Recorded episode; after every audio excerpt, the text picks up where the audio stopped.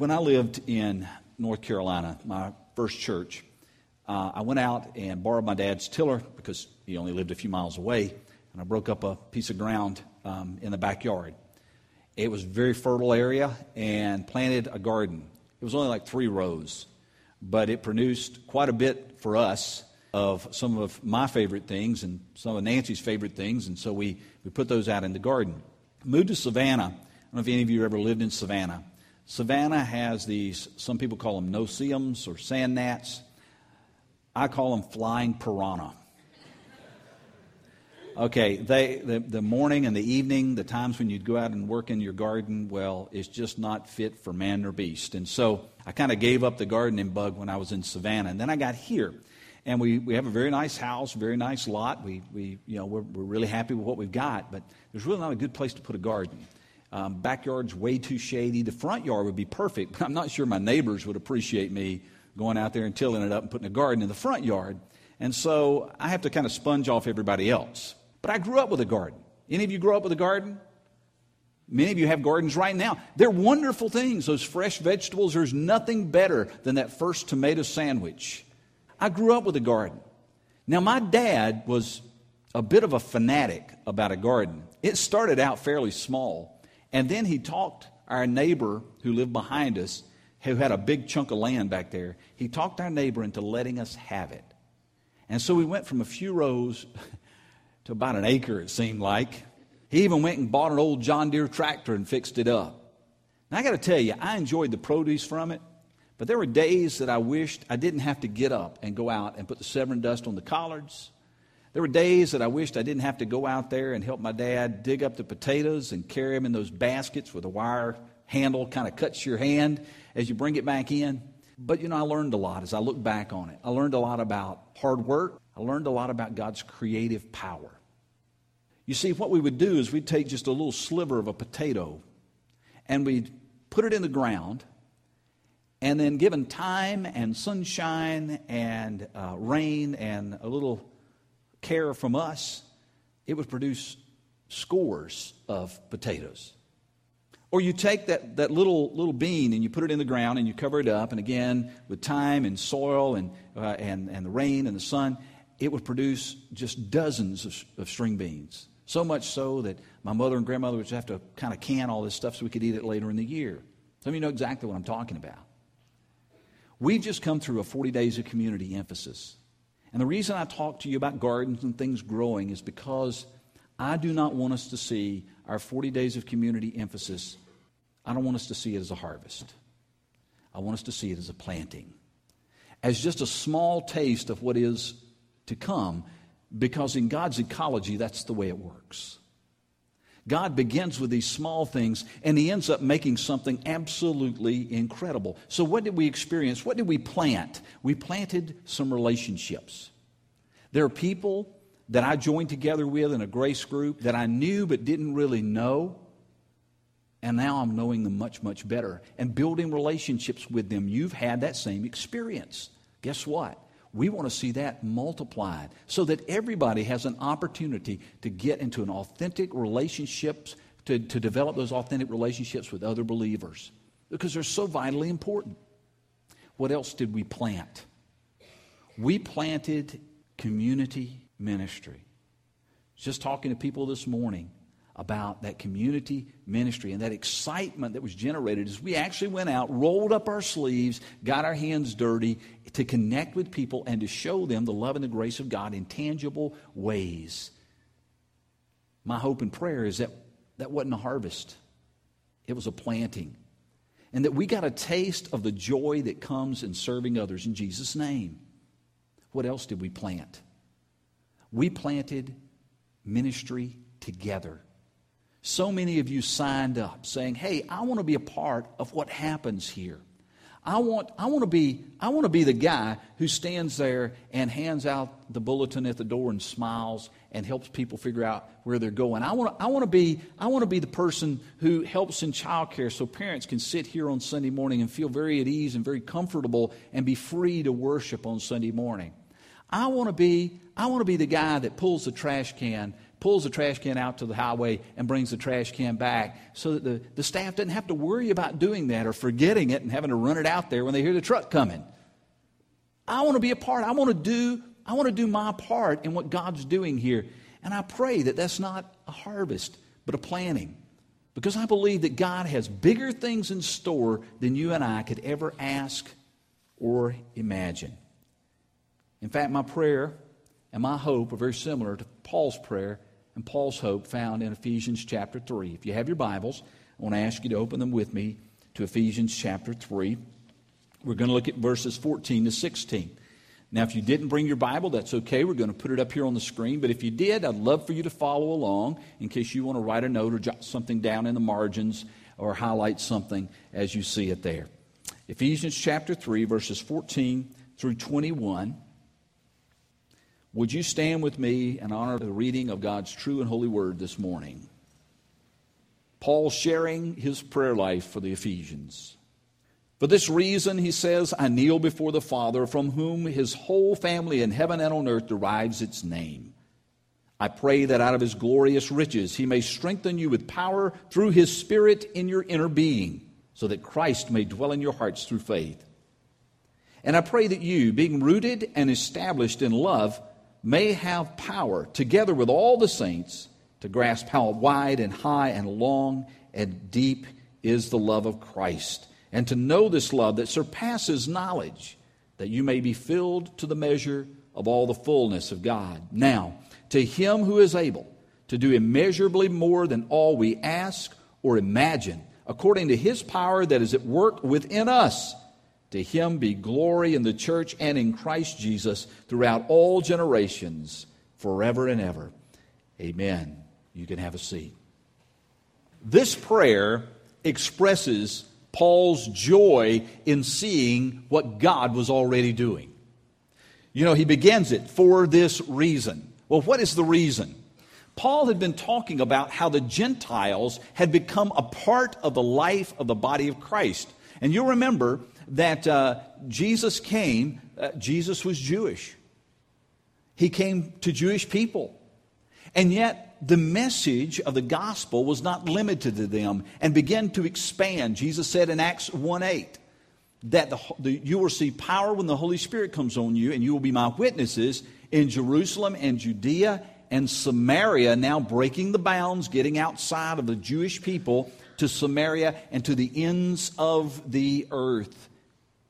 And what Paul was a part of seeing happen was that this was being fulfilled. And Gentiles were coming into the church. Gentiles are being accepted and we're worshiping alongside Jewish people. Now, for you and for me, that does not, it doesn't register. We don't get the impact of these two kinds of people who really, really, really disliked each other who wouldn't go and eat in one another's home, who wouldn't do business with one another, who wouldn't speak to one another when they passed on the street. And now here they are, here they are, and through the through the message of Jesus Christ and through the power of the Holy Spirit, God is bringing them together as a dwelling place for Himself. That's the term that Paul uses earlier. He's bringing them together as a dwelling place for Himself. You remember that Jesus had said that there's going to come a time when God's not worshiped in buildings made with human hands. You'll remember that God is not going to be contained by a building. Instead, God is choosing to live in his people. And that's what Paul was seeing happen. And Paul was excited about it. Paul was joyous about this. But he understood that it was just the beginning, it was only the tip of the iceberg. With that in mind, he said, I kneel before the Father, the Father of our family. Jew and Gentile who are all in Christ, I kneel before the Father. Now, for us, we think about kneeling, it's no big deal. Sometimes we do that when we pray. But the typical Jewish prayer posture was standing. To kneel was a special act of submission. And Paul was coming before the Father and literally pleading with him Father, this is what I want to see happen. This is my heart's cry for the church and for these believers in Ephesus. Now, we could spend a long, long time breaking down this prayer, but for the point of this morning, I would like us to really kind of hit the high points in these verses until we jump down to that outburst of praise a little bit later. And so, if you've got your grace notes, you're going to notice something strange. There are no blanks. Now, there's a reason for that. I sent the wrong copy to Nancy Miller. So you are the benefactor of my mistake. You don't have to take notes today, but I do pray that you'll use these in your own personal study and reflection, and certainly for your grace group coming up a little bit later today or this week. And so we're going to take a look at these truths that come from uh, Paul's prayer here in Ephesians chapter 3. And so I'm just going to hit the high points, and you've got them right there, so you'll see the points, but I want you to listen up. We're going to just kind of hit them and go. First truth is this God's resources are unlimited. He prays that God, out of his glorious riches, or out of his, his wealth of riches, this is so important for us to understand. We do not go to a God who's limited, nor do we go to a God who's stingy. We have a God with unlimited resources who can supply all of our needs according to his glorious riches in Christ Jesus. The second truth God provides inner strength through the Holy Spirit. As he's praying, he says, or as he's talking about this prayer, he says, to strengthening you with the power through his Spirit in your inner being. Now, this is awfully important for us to know. So many of us try to go through life living by our own willpower, living by our own power inside. We're going to make these decisions, and by golly, we're going to stick to them. And what we end up doing, if you're anything like me, is falling flat on your face. Because, quite honestly, as strong as you might be on the inside, you don't have the power to live this life for Christ. If you're going to live the Christian life, you're going to do it through the power of the Holy Spirit, or you're not going to do it at all. Paul talked to the Galatians church. He said, Listen, why, why, when you began in the Spirit, are you now walking in your own power? That's not the way God planned it. And so we need to understand that there is an unlimited spiritual resource available in you because of Jesus Christ. The third truth that we note here is this the strength God provides is not simply to help us face life's challenges, but to grow our faith. I could spend a week right here because this is so misunderstood. We believe that God's power is simply to help us overcome temptation, simply to help us face the challenges of getting up and going through the day. God's power does do that. But that is not God's ultimate aim for your life.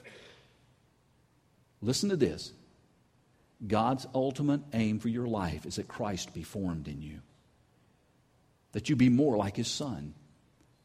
Because He knows this. If you are more like His Son, having having put on the attitudes of Jesus, then your actions will be more like Jesus. You will be able to face the challenges of the day with God's strength because you are being transformed, changed from the inside out to be more like Jesus. We want to be comfortable.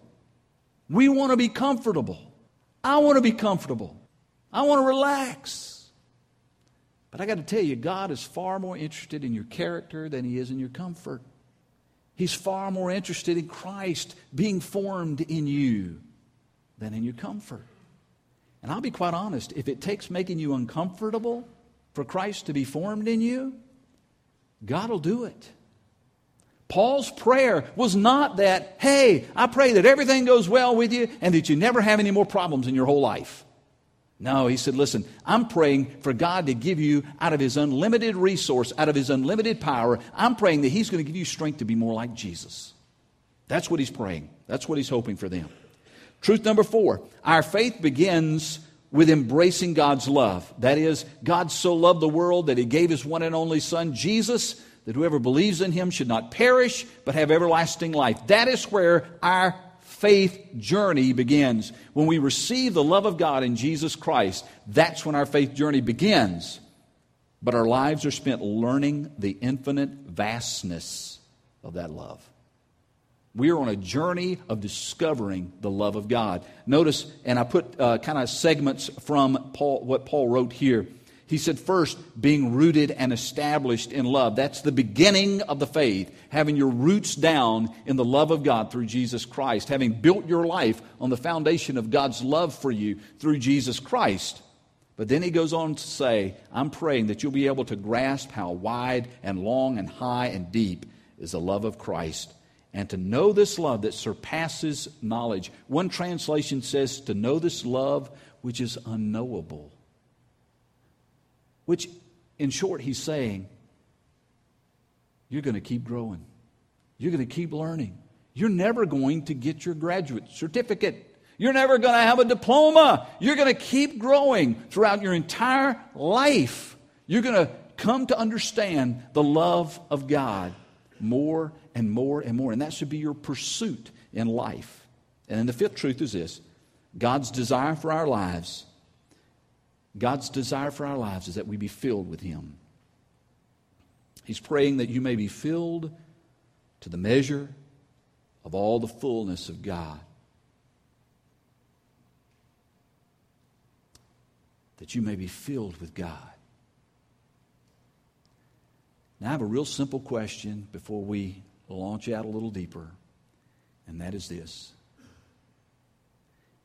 For how many of you is your desire your ultimate desire in life to be filled to the measure with the fullness of God.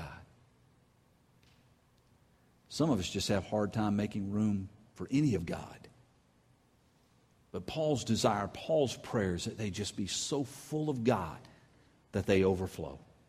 Now, having expressed that, Paul goes into this burst, this outburst of praise. Notice in it, he says this Now to him who is able to do immeasurably more than all we ask or imagine, according to his power that is at work within us, to him be glory in the church and in Christ Jesus throughout all generations, forever and ever. Amen. Notice when God is at work, what he's able to do. When God is at work, what is He able to do? Immeasurably more, infinitely more than we could ever ask. And I got to tell you, I could ask a lot. God is able to do infinitely more than I could ever ask or even imagine, beyond my wildest dreams. This comes up every time I go through beginning with grace, and I was going through our dream statement. For those of you who've been through it, you've seen that. At the end, it talks about God's grace and love being expressed to Greensboro, Greene County, the Lake Oconee area. And what I came to realize was, you know what? That dream was just a little too small. Because God is already reaching beyond those bounds. He's bringing people from greater distances to connect with us. And we're finding out that the impact of this church, not just the sermons on the internet, but the impact of this church on the lives of people outside our community is ever expanding. It's like a pebble being thrown into a pond. The ripples keep going and going and going. We can't outdream God. Our dreams can't be big enough for God.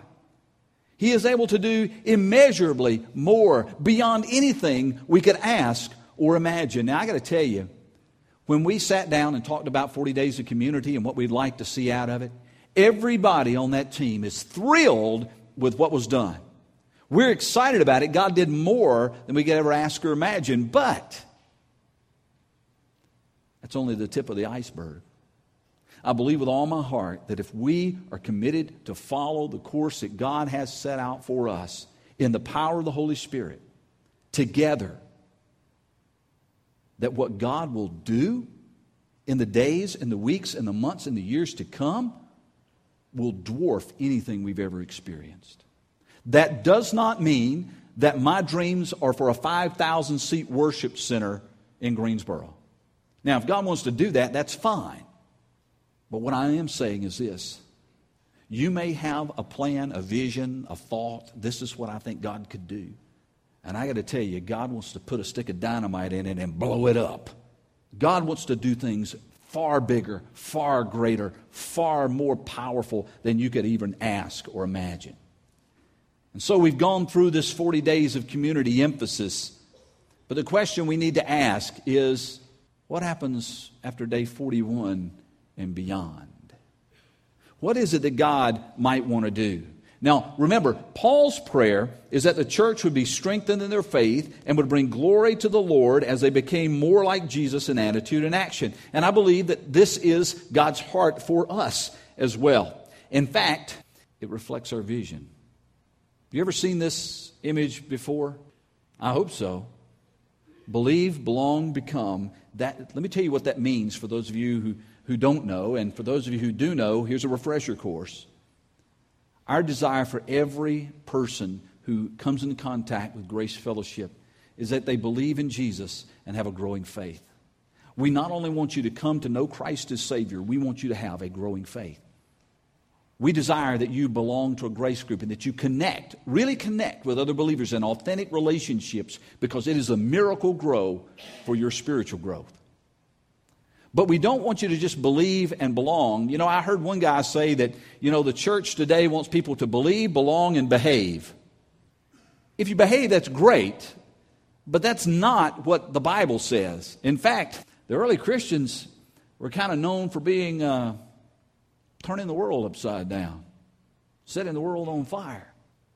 So instead of believe, belong, and behave, what we desire, and I believe what God desires, and certainly reflects what Paul prayed for for the Ephesians, as you believe and belong and become, and you become more like Jesus daily in your attitudes and actions. That's our desire for you. Ultimately, that's what we want to see for you that you become more like Jesus every day in your attitudes and actions, which is exactly what Paul was praying for for the Ephesian believers.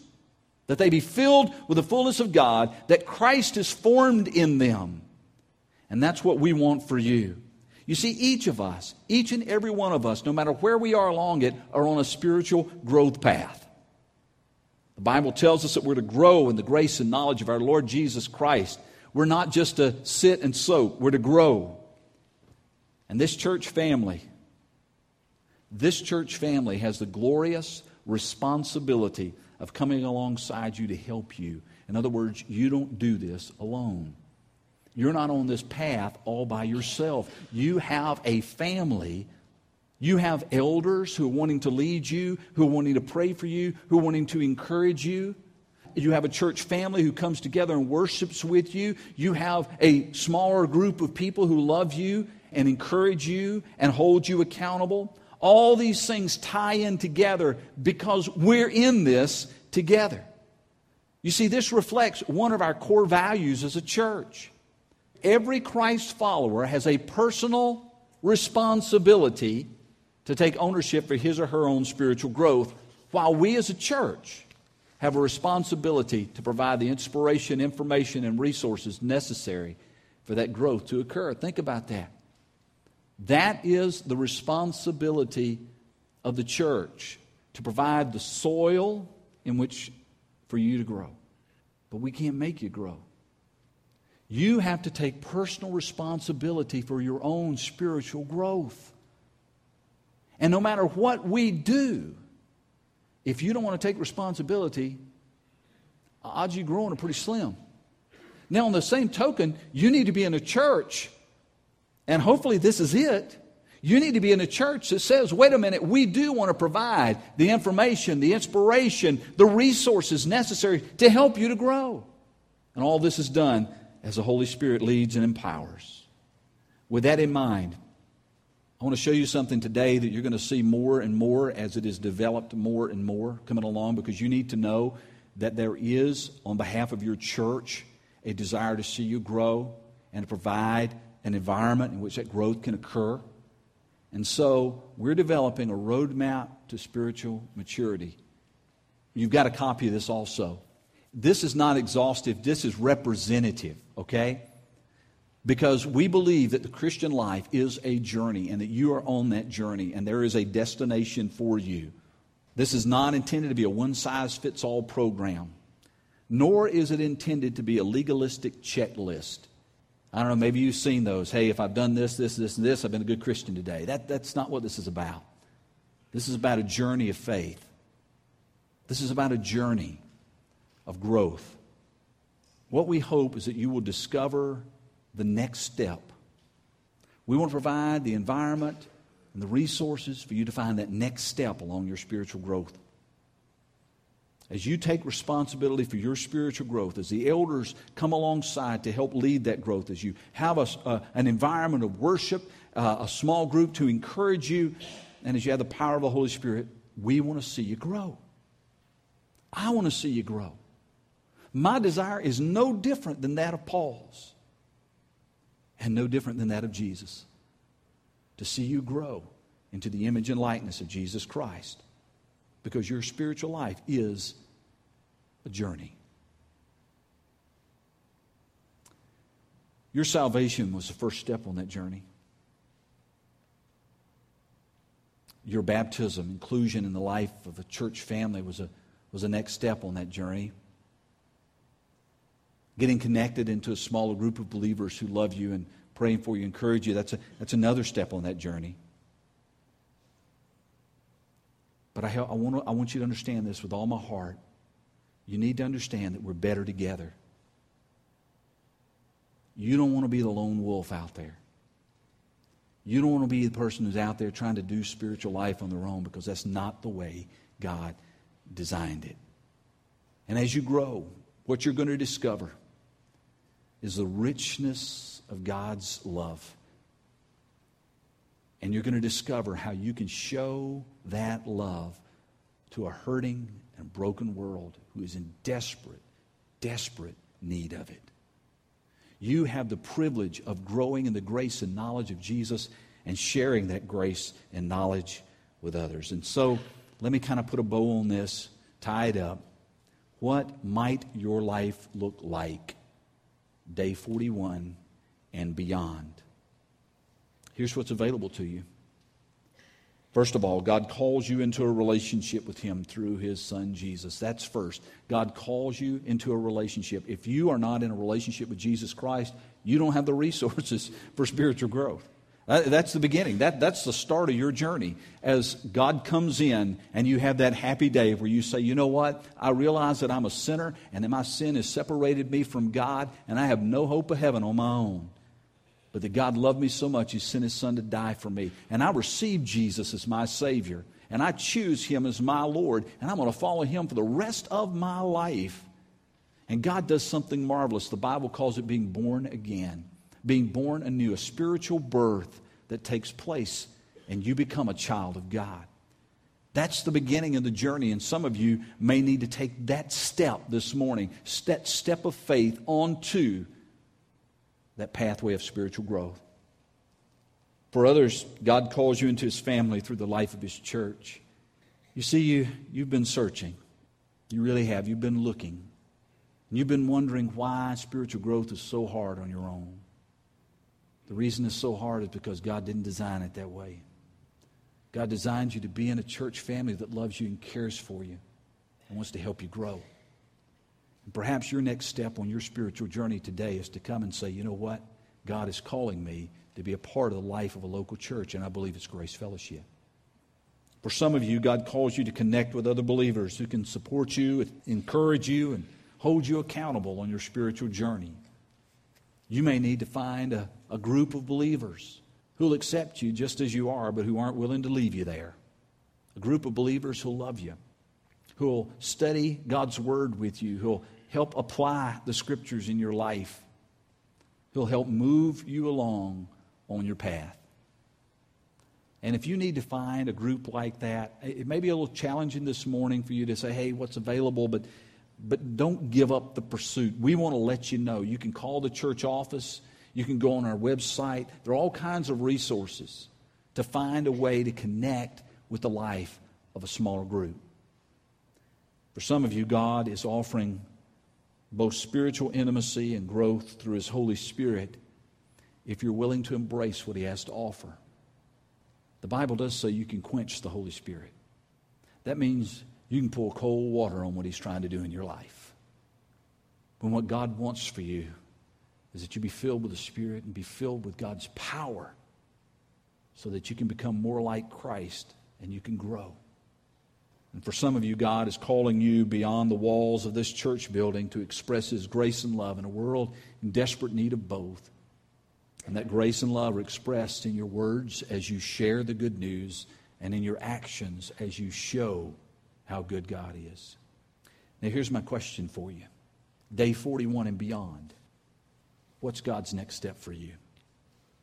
Whatever it is that God's speaking to you right now, I challenge you to take the next step.